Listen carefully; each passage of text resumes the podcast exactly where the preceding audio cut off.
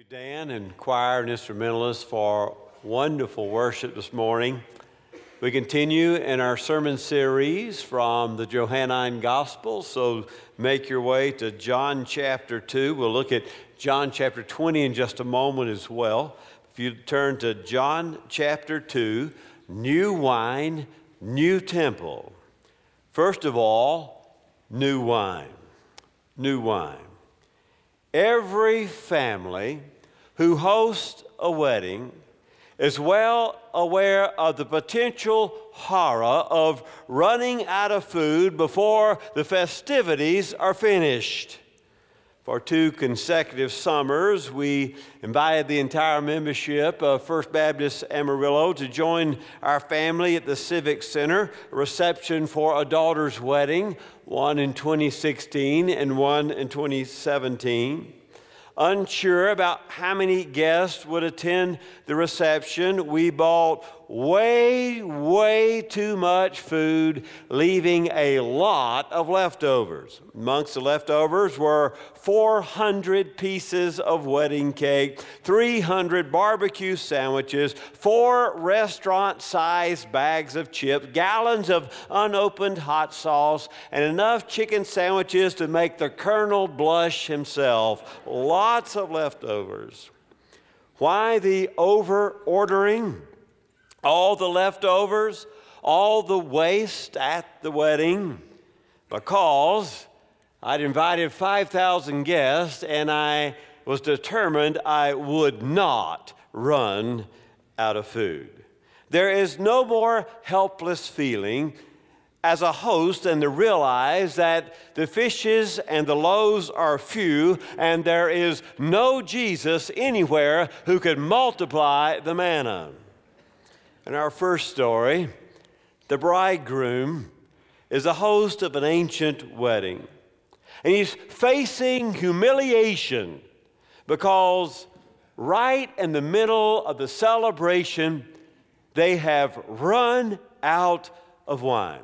Now, those wedding receptions in Judaism were 7 days long. Well, a wedding, verses 1-3. A wedding.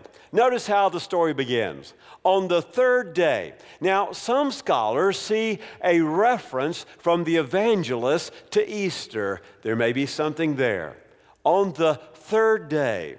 Already here in John chapter 2, the gospel writer is tipping his hat to the end of the story when we have a glorious resurrection on the third day. On the third day, meaning it's a sign. On the third day when Jesus is resurrected and the Messiah has begun the new age, the wine will flow liberally. A new wine, a new age, a new Messiah, a new kingdom on the third day. Well, indeed, there might be a subtle hint at the end of the book here so early, but also he's keeping the calendar of Jesus. Turn back to 1:19 and we see the first day here in 1:19, and this is the witness of John. When the Jews sent to him priests and Levites from Jerusalem asking, "Who are you?" Well, this begins, after the theological introduction, this begins the first week in the life and ministry of our Lord. So he's keeping the calendar. Look at verse 29 of chapter 1. The next day. There in verse 29, the next day. Well, look at verse 35. What does it say? Again, the next day. Well, as you follow these next days through, and then look at verse 43 of chapter 1, the next day. So now we're on day 4. He's keeping the calendar of our Lord for you, and he's giving you a day-by-day calendar of that first week of the ministry of Jesus. And so when we get to chapter 2, verse 1, on the third day, that is the third day after the fourth day, if you've counted through with him. So now we're at the whole week. We're at the seventh day. And so we have a rendering of the first week of ministry of our Lord, a week that culminates with Jesus turning water into wine. Now, other scholars see a connection to Genesis here. the one that he told us in the prologue that everything was made by him and through him, that the Messiah is God's agent of creation. Now he does a new creation with a new wine and the beginning of the miracles of the Messiah. After keeping Jesus' calendar, we're told that the event is, notice verse 1, a wedding in Cana of Galilee. Now, the couple remains nameless. We don't know who the bride and the groom are, but we're very quickly introduced in verse 3 to the mother of Jesus. Now, think who's invited this wedding. We have Jesus invited. He evidently brings his disciples. Nathaniel, being from Cana, he would have known probably several of the guests. And then in verse 12 of chapter 2, we learn that his brothers were probably there too. So the invitation to Mary, her oldest son, Jesus, and then the brothers of Jesus and the disciples, it must surely have been a close family to Mary, to Jesus, to the Holy Family. You know, when you have a wedding, your closest friends step up and kind of run the reception, one in charge of this, another in charge of that. Apparently, Mary was kind of in charge of catering the affair. Do you notice when the wine is running out, who steps up, who's in charge, who wants to make sure we do not have a disaster? It is none other than Mary herself. And so surprised, therefore, that she quickly steps up to deal with the waning supply of wine. Mary running the reception at the wedding in Cana of Galilee. Well, I told you who was at the wedding. Mary and Jesus' siblings and the disciples. Sometimes who's not on the invitation list tells you as much as who is on the list. Do you notice that Joseph is missing? You notice no reference. Would the whole family be there and Joseph not be there? A clear explanation, Mary's probably a widow already by now. In fact, early traditions tell us that by the beginning of the ministry of Jesus, that Mary was a widow. In fact, the last time we heard anything about Joseph was all the way back to Luke's Gospel, chapter 2, when Jesus is only 12 years old. Now he's about 30. A lot of years have passed, and a lot has happened. And so, well, Joseph has probably died by now. And therefore, being a widow, upon whom would Mary have leaned heavily? Firstborn son, the one that many parents turn to. No surprise, therefore, that Mary is looking to Jesus to supply that which is missing. Now, what I'm about to tell you is not a protest. But the modern-day Baptist wedding consists of little more than a 30-minute sanctuary ceremony followed by a 2-hour reception. Amen, I'm all for it, but that's what weddings have come to today. But antiquity, the center of the Jewish wedding was this celebratory feast that went on for 7 days. I would have run out of food too if I had to feed you for 7 days at the girls' weddings. 7 days. No wonder the poor lad, the groom, has run out of food.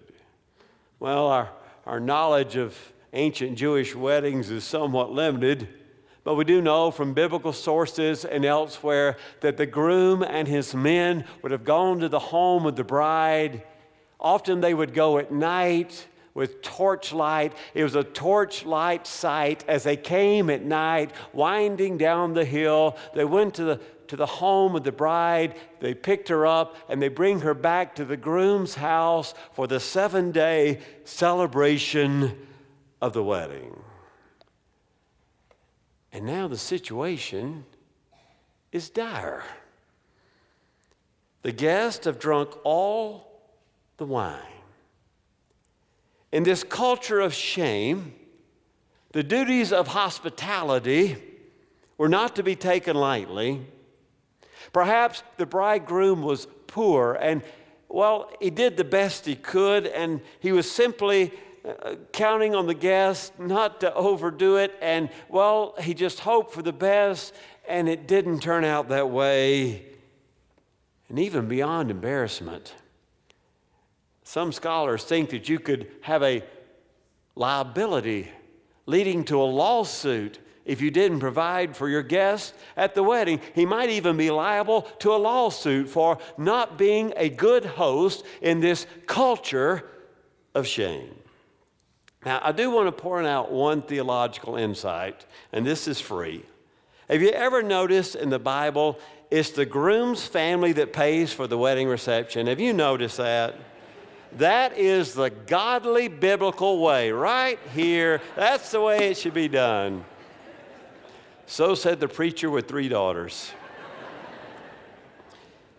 It's embarrassing to run out when you're supposed to be supplying refreshments for your guests.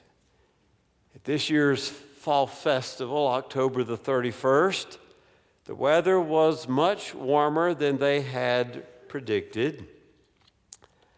October the 31st, the Family Life Center staff had already purchased a mountain of chocolate, and you brought more chocolate and put it in the boxes for our guests coming for fall festival. We should have had an ample supply of Twix and Kit Kats and Hershey bars and bubble gum, but when the doors opened, my goodness, it seemed as if all of Amarillo had decided to come to the fall festival at First Baptist Church, and why not? Everything's free, the blow-ups, the Frito pie, the candy, the fun, it's a gift from us to our community. It keeps our children safe, and, well, it's an outreach for us. And, well, less than halfway through, I noticed that the mountain of candy had turned into a molehill. And I thought, oh, my, we're going to be embarrassed.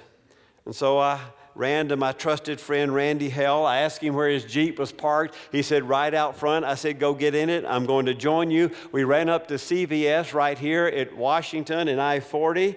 It was a good thing it was on sale. We literally would take displays and just dump them into our cart. We just dumped them in our cart. People were at the guest register taking overs and unders on what our bill was going to be, and guy behind me was frustrated because our bill was about $700, and how long does it take to purchase $700 bag at a time, scanning? And so we jumped in the Jeep. We called ahead for a crew of students to meet us at the Jeep and rush it back in, and in just the nick of time, the chocolate continued to flow. But, man, it was close. Why did I do that? I didn't want to be embarrassed. We'd invited the whole community to come, and I didn't want you to be embarrassed, and we were glad they came, and we would have done whatever it took to provide for our guests. The groom's family must have felt that way, like a fall festival evening, and the guests are just pouring in, and, well, all the wine is running low, and what to do? Now, do you realize that at this point in John's gospel, we don't have a single miracle? Don't miss that. That's important. There's no blind who have received their sight. Not one blind man can now see. There is no multiplying of the bread and the fish. There are no lame who are leaping. We have just started the story. We are in the first week. Mary had seen none of that. You with me? But somehow Mary knows that her oldest son will be able to supply what is missing. You see, Mary knew that the angels had prophesied that this miracle within her would be the Messiah. Mary knew that she was a virgin when she conceived, and so however she was processing it, however she was making sense of it, she knew that her eldest son was the Son of God. 2:4, we have the word, my hour. My hour. Look at verse 3. And the wine gave out. The mother of Jesus said to him, like he's supposed to fix it, they have no wine. And Jesus said to her, Woman, what do I have to do with you? My hora, my hour has not yet come. Now, way too much has been made of Jesus' response addressing Mary as woman. In the Greek, it is not offensive. He's not saying woman. It is woman. It's not an unkind response. It's not cold like it comes across in English. Nevertheless, however, the fact that Jesus now calls her woman and not mother is an indication of a new stage in their relationship. The stage of his public ministry. Jesus is no longer primarily the son of Mary, not even the son of Joseph. Now he is, as we're told in John chapter 1, he is now the Son of Man, the one who has come to seek and to save that which is lost. Following the polite but somewhat distant address of woman, then he says, literally, if I translate it for you, what to me and to you? What to me and to you? It's a Greek idiom. It's used in the Septuagint. It's used in the New Testament. It's saying something like this. At the beginning of my ministry, I cannot have pressed upon me any human agenda. I now exist to do the will of the Father, and only the will of the Father. Your wine and your wedding, Mary, they are subordinate as my ministry this very week has begun. Now, we can't forget that Mary had birthed him and nursed him and watched him fall when he learned to walk. She'd also grown to rely upon him as a carpenter. Don't forget that. He was a tradesman. He provided for the family, especially and most likely with Father Joseph dead. Now, all of that must be subordinate to the plan of the Father and the ministry of our Lord as he ushers in the kingdom. Therefore, Jesus says, my hour has not yet come. Now, what is the hour in John's gospel? Is a word used repeatedly. There's some really rich theological words in John's gospel. Brad introduced you to one last week, logos, a word. This is another one of those John words that is just so rich and full of meaning. In John's gospel, the word hour is a representation of his crucifixion, his resurrection, and his ascension to the Father. John 7, John 8, John 12, John 27, on and on it goes. John 17, my hour. The hour is a reference to the passion of our Lord, his death, his glorious resurrection, and his ascension to the Father. Mary and Jesus are operating on two different planes. She's most worried about embarrassment for the groom and the family at the wedding, and Jesus is worried about the beginning of his ministry, that the true age of the liberal wine of the Messiah is upon us. That's mentioned, that wine, in Jeremiah and Hosea and Amos, that messianic wine that flows liberally with the coming of the kingdom of God. How often does Jesus use the image of a wedding and a wedding banquet as the arrival of the messianic age? Matthew 22, Matthew 25. They're thinking about two different things. Mary's worried about the guests not having some more wine to drink, and Jesus is telling her the real wedding banquet has arrived. I am the Messiah. I am the bridegroom. I'm forming my bride, the church. They're on two different pages at this point. So the whole story becomes an acted parable. Jesus declares the hour of the new wine. The hour of his glorification has not yet fully come. that ultimately Jesus is that bridegroom who will supply the unending supply of the wine of the new age. Look what Mary says, verse 5. Whatever he says, verse 5. His mother said to the servants, whatever he says to you, you do it. Now, Mary's not put off by the fact Jesus calls her woman and says, what to me and to you? She now has her request and proper perspective, and yet you realize he's spoken to her in such a way that she fully expects he's going to solve the problem. And therefore, Mary says, whatever he says to you, do it. Has there ever been any better advice given by anyone to us? Whatever Jesus says, you do it. Whatever he requests of you, whatever he commands you, whatever he requires of you, you do it. 6 stone pots, verse 6. The reader's eye is suddenly captured on these 6 stone pots, these enormous pots. In fact, the translations tell us they're 20 or 30 gallons. Now, these were ceremonial pots. The tradition of the elders were you had to have clean hands before a Jew could eat, and so the guests would have come. These were pots used to wash their hands, ceremonially clean before the banquet. 6 stone water pots. Now, if you're doing the math, we have somewhere around a gift of Jesus to the groom of 150 gallons of choice wine worth a tremendous amount of money. 7 and 8, the brim.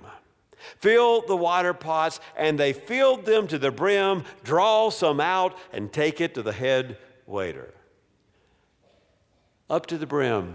Fill them with water to the brim. Want you to know there's nothing here of watering down the wine. Nothing can be added. In fact, what we're doing is we're drawing out with the ladle and take it to the master of ceremonies. The groom would also have chosen a close friend to be the master of ceremonies of the reception and take him the wine, and he is so confused. Why, everybody else, they serve the good stuff first. And when the senses and the tongue are dulled by, well, the good wine, then they get out the imitation, the cheap stuff, and try to sneak it in on the guests who've been dulled a bit by the good wine. What is this? That you have saved this incredible wine to the end. You have saved, verses 9 and 10, the good wine unto the end. Then look at verse 11. This is the beginning, and don't miss this word, of the signs. This is the beginning of the signs Jesus did in Cana of Galilee and manifested his glory, and his disciples believed. Now, there are 6 different occasions in John's gospel when Jesus does a miracle, and we're told it's a sign. Now, what does a sign do? It points to something else. And the Semeia, the signs in John's gospel point to the fact that he is the Messiah. Jesus is the Messiah. Now, Matthew, Mark, and Luke don't call them signs. They call the mighty works. When Jesus does a miracle, it's from the word dynamite. They call them mighty works. Well, John didn't see it that way. Yes, they're mighty works, but they're bigger than that, John says. John says they are signs. And what happens after they see the sign? Look at the end of verse 11. His disciples believed in him. Now quickly turn to John chapter 20. I want you to see this. John chapter 20 and verse 30.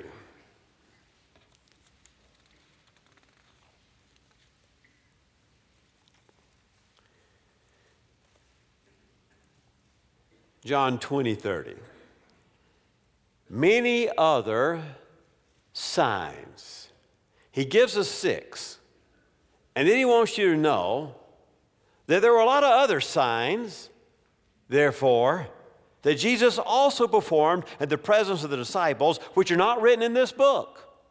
There's all sorts of miracles Jesus did that didn't get recorded, but these signs have been written that you may believe Jesus is the Christ, the Son of God, and believing you may have life in his name. There it is. I chose these, Semeia, I chose these signs, John says, so you may believe. Now back to John chapter 2. What happened after the sign? The disciples believed exactly what John had hoped that they would do. The signs point to the Messiah, that you may believe. Well, we had new wine, now we have new temple, verses 13 through 22. In Matthew, Mark, and Luke, Jesus only goes to the Passover one time. If all you had was the Gospels of Matthew, Mark, and Luke, you would conclude that the ministry of our Lord was simply a one-year event. It is John's Gospel that gives us three, possibly four different Passover trips. You know, that would be an annual trip. And so when we know Jesus went three or four times at the beginning of his ministry, then we see here that his ministry is more like 3 years and not 1 year. You following me? Without John, we wouldn't know that. This early trip to Jerusalem is not in Matthew, Mark, or Luke. And when he gets there, house of merchandise, verses 14 through 16. He found the temple, those who were selling oxen and sheep and doves and money changers seated. He made a scourge of cords and drove them out of the temple. Look at verse 16. He said, take these things away. Stop making my Father's house a house of merchandise. Jesus is most likely in the court of Gentiles where the merchants are peddling their wares. You know, pilgrims from faraway places like Galilee couldn't bring the sacrificial animals all that way. It was a service to them to have the animals available there in the court of the Gentiles, and there were a lot of different coinages operating in the Roman Empire. There was only one coinage appropriate to receive the temple tax paid by all Jewish males 20 years of age and above. So to make sure the alloy was pure and the coin was right, they traded the coins. The coins were exchanged. So we have the money changers to get the right coinage, and we have the sellers of the sheep. They're all there in John's day as he records the first week of Jesus's life. Now, a lot of writers talk about how they were upping the charge of the sheep, and the exchange rate was off because, well, it's kind of like, you know, buying sunscreen on the beach. It's really expensive there. That's, some people complain. That's not anything in the text about that, however. In fact, what he complains about in the text is his Father's house has become a house of merchandise. In Zechariah 14, we read, and on that day, there will no longer be a merchant in the house of the Lord Almighty. Or Malachi. And suddenly the Lord you were seeking will come to his temple, and he will purify the Levites like gold and silver. It wasn't that they were greedy or cheating. At least that's not the indication in the text. It was the lack of purity in their worship. And so he who comes, just like he provides the new wine, he is the new temple. He comes himself as the new temple, an authority greater than those over the old temple. And he acts out a prophecy with a sweeping messianic action of turning over the table, whipping the cords and running them out, and making pure the worship. Look at verse 18. The Jews therefore answered and said to him, look what they asked for. What sign? There it is again. What sign do you give? In fact, the Jews don't say you shouldn't be doing what you're doing. What they're saying is something like this: Rabbi, you're acting like you're the Messiah. I need to see a sign. If you're the Messiah, show me the sign. They don't even argue that they need to be purified. That's not the issue. The issue is only the Messiah is the new temple and has the authority to do that. And Jesus says what? What's the sign? You tear down this temple, and in 3 days I will build it back. You know what they say? Oh, we've been building this temple for 46 years. It's like a road project in Amarillo. It goes on and on and on and on and on. How in the world are you going to build it back in 3 days? And John tells us he wasn't talking about stones. He was talking about his body. And they remembered this. You remember at the trial of Jesus when they accused him, they said you could tear down the temple and build it back in 3 days. Do you remember that? Or even when he's hanging on the cross, they say, hey, you said you could they tore down the temple, you could build it back in 3 days. Look at you can't build anything up there. You see, new wine, Messiah's here. His body is the true temple, for it is in Jesus that God dwells. You see that? New wine, new temple. In fact, every time in the Gospels they ask for a sign, the only sign Jesus will give them is, you just wait. When the tomb is empty, that will be your sign.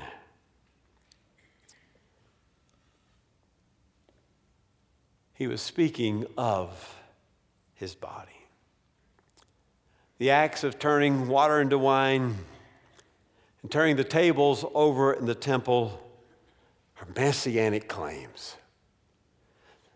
The Messiah is here. The wedding celebration has begun.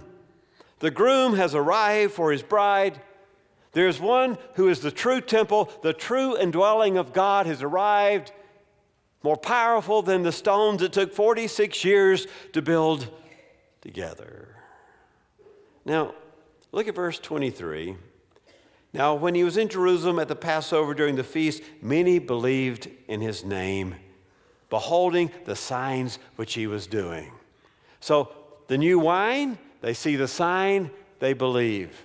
The turning over the tables, they see the sign, and they believe. And now the only question that's left is, you're having seen the signs, what will you do? Let us pray. Oh God, just as surely as those first century disciples who saw the sign, we have engaged with the text and we have recreated that first week in the ministry of our Lord. When the disciples saw new wine, the sign, they believed. And when others saw the sign of his turning over the tables, and that he came as one with authority, they believed.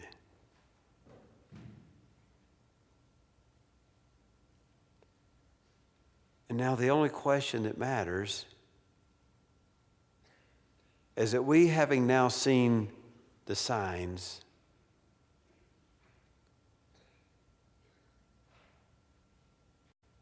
what will we do? Amen.